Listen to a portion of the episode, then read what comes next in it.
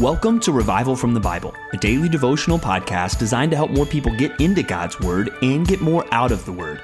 I'm Ben Blakey. It's Tuesday, June 22nd, 2021.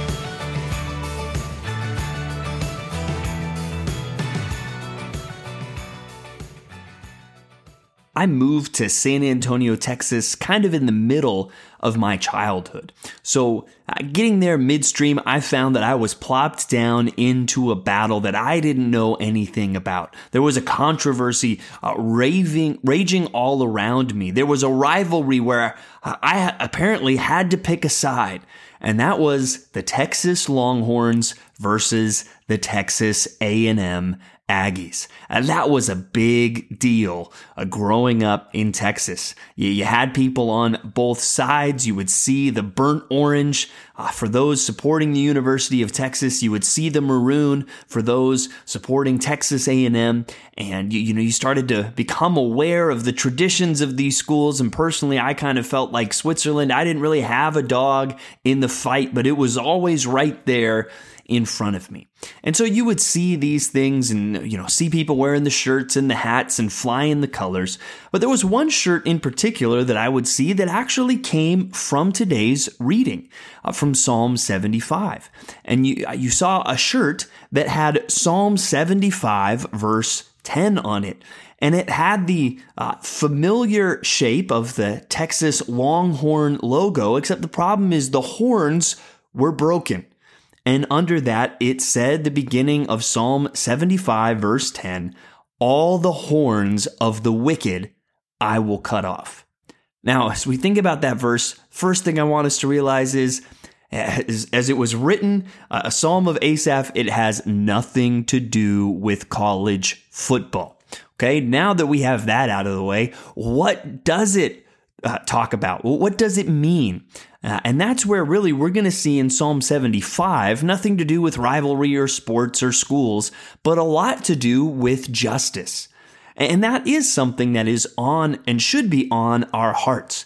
It can be a very confusing thing as our world, you know, justice becomes a, a, buzzword or people talk about social justice, and you really have to start asking a lot of questions about what people even mean. Uh, because there's lots of ways our society just can't think straight at all about justice, but we need to see no, God is clearly a God of justice. And even just as we think through some basic meanings of that word, right, we just need to realize that right is right, wrong is wrong, and wrong should be punished and dealt with. And we want righteousness and fairness and equity to be uh, the standard in our society. But what happens when we look around and do see a world that is full of wrong and evil and injustice? Uh, how can we respond in those moments? And that is where Psalm 75, I hope, will actually encourage us. And actually, it's not a psalm like sometimes we see where there's all these cries for God bring justice and uh, really hopelessness, this psalm uh, seems to be a little bit more positive. I mean, look how it begins in verse 1 of Psalm 75, and we read all of Psalm 75 today. It says, We give thanks to you, O God. We give thanks, for your name is near.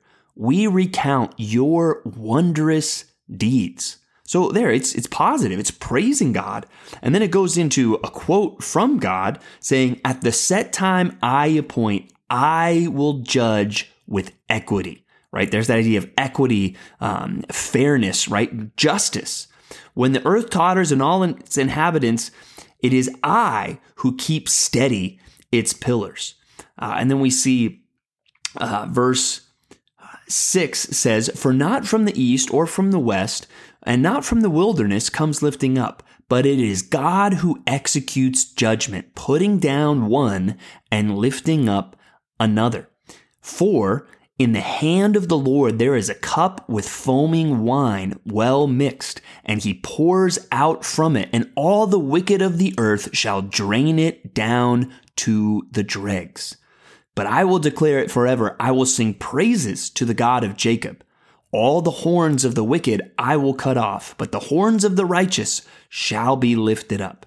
So there we see in that psalm really more of what that verse is all about. And it's really a celebration that God is in control and God is going to bring justice.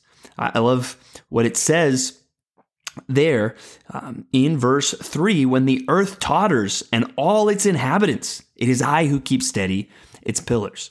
And so this hopefully should give us some confidence. And there should be a level of confidence with which we go through life and even in this world.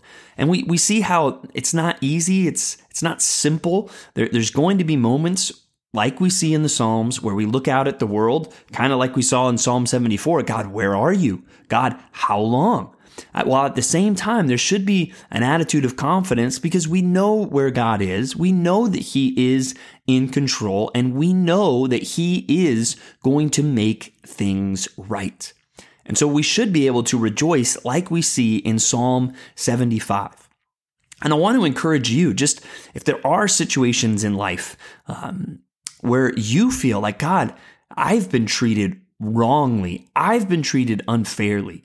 Or you look out at the world and you see things going on that just are not right, are not just, are not good. We serve a God who is in control and he will make things right. And I think there's a couple ways we can think about that and anticipate that. Often, just in His own time, not always when we want to, but even in this life, God makes things right.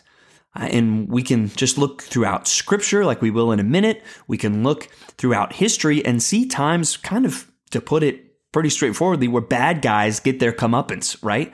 Where they are exposed and the evil that they are doing is stopped. And we can celebrate that. Uh, I think a lots of times that happens because God is in control. And there are moments where God will make sure that the bad guys don't win and that they are exposed. Uh, but we also think through long term, and, and we know that there will be times where it seems like people are doing evil and getting away with it. And so we have to take even somewhat of an eschatological approach to all this and remember hey, in all the ways that I don't see God bring justice right now or in my lifetime, I can still rest assured that eventually He will. And even when it talks about there's this cup with foaming wine, right? That should probably get you thinking even about this idea we see in Revelation, you know, the wrath of God being poured out, right? God is going uh, to make things right eventually. The wicked of the earth are going to have to drink from that cup. And we can praise God that we've been reconciled to Him through Jesus Christ. So when you think about the horns of the wicked being cut off, let's not so much apply it to college football, but let's rejoice that we serve a God who is in control and he will make things right. And if we don't always see that in this life, we know ultimately it's going to be done. Now we get to look at an instance of where God brings about his justice in history as we look at 1 Kings 22. 1 Kings 22. We wrap up the book of 1 Kings, although that's somewhat arbitrary as we think about um, the Hebrew Old Testament and how the Jewish people would have thought of it. There wasn't really these divisions between 1st and 2nd Samuel, 1st and 2nd Kings, 1st and 2nd Chronicles. So we're kind of just reaching the middle point of going through Kings. Um, but we see here about the end of Ahab. Remember, God had said uh, things weren't going to end well for Ahab and his family. And while it might have been restrained and not as bad as it could have been, we still see Ahab meets uh, an end, even though he tries to get around what God says. Uh, it talks about Ahab going to war, and he's kind of formed an alliance with the king of the southern kingdom. So, again, to review, Ahab is the king of the northern kingdom of Israel, and he's made an alliance with Jehoshaphat, the king of the southern kingdom. And Jehoshaphat, for the most part, was a good thing. In fact, probably the worst thing he does is make this alliance with Ahab. But they're about to go to war together, and Ahab basically lines up all these false prophets to tell him what he wants to hear. But there is one prophet who says, uh, No, it's not going to end well for you, Ahab, and even that God was working through the mouths of the false prophets to get Ahab to go into battle. And it's, I mean, comical. You don't really want to laugh at what happens here, but it's amazing to see how Ahab, as a response to all this, he thinks he's going to game the system and say, well, you know what? I'm just going to go into battle dressed as nobody. Um, and you know the king of Judah, he goes in dressed as the king, and a bunch of people start chasing him until they realize he is not the king of Israel, because the Syrians were under orders, "Hey, go find the king of Israel." And even though Ahab was hiding in kind of regular armor, regular clothes, wasn't looking like the king. Look at verse 34 where it says, But a certain man drew his bow at random and struck the king of Israel between the scale armor and the breastplate. And that's how Ahab ends up dying. And you look at that verse and you realize there was nothing random about that. It was 100% God's purposes being accomplished. And so, even here, when you have a wicked king trying to avoid God's will by listening to false prophets and trying to avoid the ending that God had decreed by going into battle in disguise, God's will is still done. You might even say the horns of the wicked were cut off. And so we read about the end of King Ahab here. And we'll get more into the end of Elijah and how he passes the mantle on to Elisha as we start Second Kings tomorrow. Well, next, let's go to Second Corinthians chapter 8, verses 16 through 24. And here it is a section really it's going to talk about generosity and giving. And it seems that the church in Corinth was doing some things to be generous to believers in other parts of the ancient world where uh, there were hard times and struggles. And we'll get more into that in chapter 9, but we see even today Paul talking about Titus and, talking about what is going on with, with kind of this campaign amongst churches. And look at verse 20. It says, We take this course so that no one should blame us about this generous gift that is being administered by us. For we aim at what is honorable, not only in the Lord's sight, but in the sight of man. And there, I think that's just a good principle for Christians to live by. Uh, we know that God is going to honor what is right. That's what we've kind of seen so far this morning. God's justice will ultimately be done. And so we don't need to get too caught up in opinions and what everybody else thinks, but we still want to just take as a simple course uh, of guidance in life that we aim to do what is honorable in the Lord's sight, but also in the sight of man. And that doesn't mean we're trying to please everybody. We can't do that, but we want to do what is honorable, right? We don't want to do something that looks shady. We want to do what is right first and foremost in God's eyes, but as much as possible uh, in the eyes of man as well. So we see that in Second Corinthians chapter 8. And we wrap up today going back to Luke chapter 1. And we talked yesterday about, well, Mary, did you know? And well, the angel told her a lot. And it seems that a lot was known pretty quickly because today we just look at very few verses in verses 39 to 45, but it uh, tells us about Mary going and visiting Elizabeth. Now remember, Elizabeth is the wife of Zechariah and will be the mother of John the Baptist. And Mary is obviously the mother of Jesus, the Messiah. And, it seems that there was some connection and, relation between uh, these families.